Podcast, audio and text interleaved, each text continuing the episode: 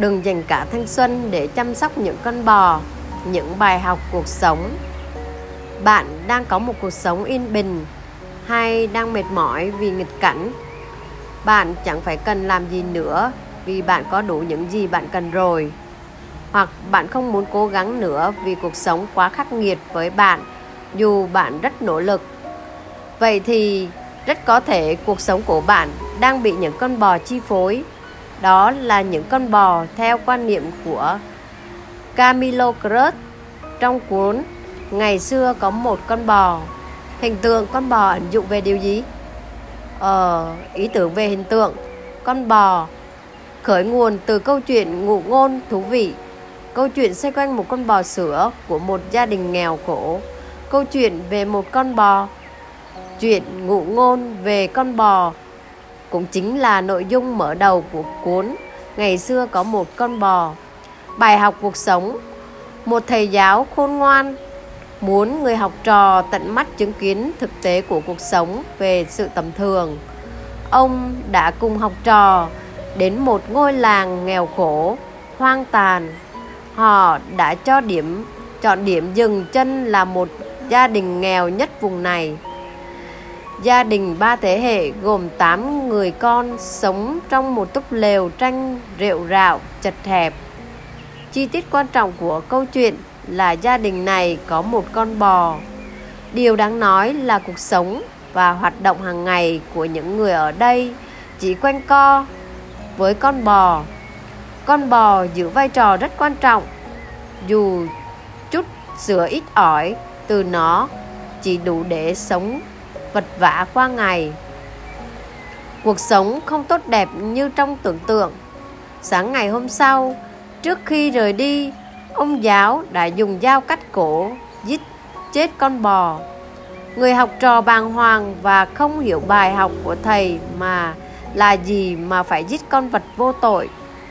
Anh cũng đau lớn khi nghĩ về gia cảnh gia đình kia sẽ lâm vào cảnh suy sụp hoàn toàn.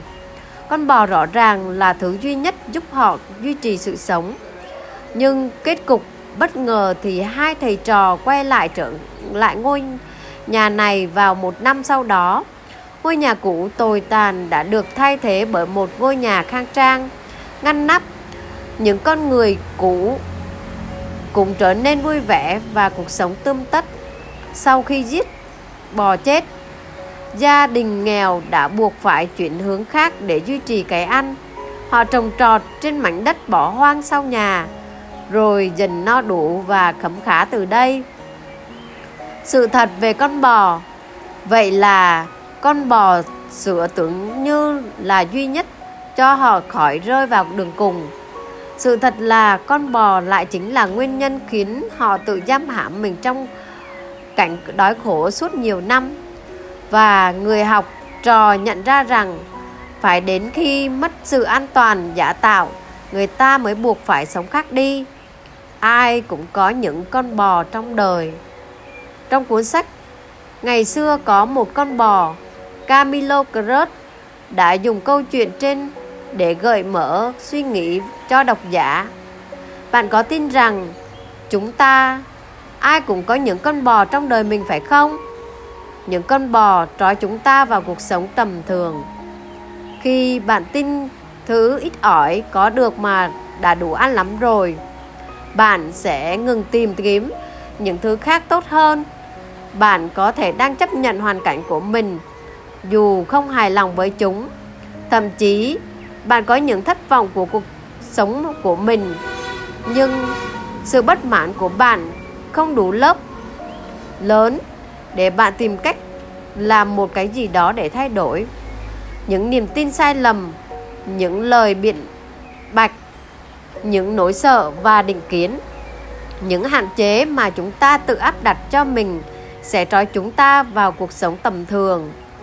Nếu bạn quyết định sẽ bỏ những niềm tin đã trói vào cuộc sống đời làng nhàng, cuốn sách này sẽ dành cho bạn bạn sẽ nhận ra nhiều điều bất ngờ về chính từ những lời hóm hỉnh mà giàu triết lý của tác giả đừng dành thời gian tuổi trẻ để nuôi những con bò ngày xưa có một con bò của Camilo Cruz sẽ giúp bạn nhận diện những con bò của mình.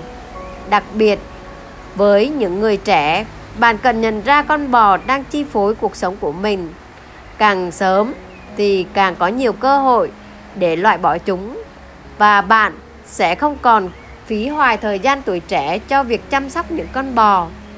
Nhận diện những con bò trong cuộc sống, khác với những con bò hữu hình trong câu chuyện ngụ ngôn, những con bò lặng lẽ trong suốt cuộc sống vô hình và khó nhận biết chúng cũng tồn tại âm thầm như những thói quen xấu khác của con người có lẽ vì vậy mà nhiều người trong chúng ta khó tin được rằng mình có nuôi con bò nào đó. Theo tác giả, những con bò của chúng ta thuộc hai nhóm, các lời biện bạch và các thái độ hạn chế. Có những câu chuyện nhỏ trong cuốn sách sẽ khiến bạn mỉm cười và chợt nhận ra điều gì đó về chính mình. Mà nói theo cách ẩn dụ của tác giả là nhận ra con bò của mình. Việc nhận ra cụ thể biện bạch của những con người cụ thể đã giúp lập luận của tác giả thêm sinh động. Và nhiều khi bạn cảm thấy ồ con bò đang thật quen quá. Đó cũng chính là cuốn sách nhỏ này thuyết phục bạn có rất nhiều kiểu bò. Bò cũng có 3, 7 loại. Là các tác giả diễn đạt hóm hỉnh giản dị về sự đa dạng của bò. Camilo Cruz đã liệt kê tên của những con bò mà nhiều người thường có. Con bò tôi có sao đâu. Nhiều người trong chúng ta đang tin rằng mình không sao và hài lòng những cuộc sống hiện tại. Đồng nghĩa, bạn không thấy có lý do gì để phải cải thiện và làm những điều mới mẻ. Con bò đâu phải tại tôi. Hầu hết những gì xảy ra với bạn đều do chính bạn tạo ra. Theo một cách nào đó ngay cả những cảm xúc tiêu cực mà chúng ta gặp phải cũng do chính chúng ta tạo ra.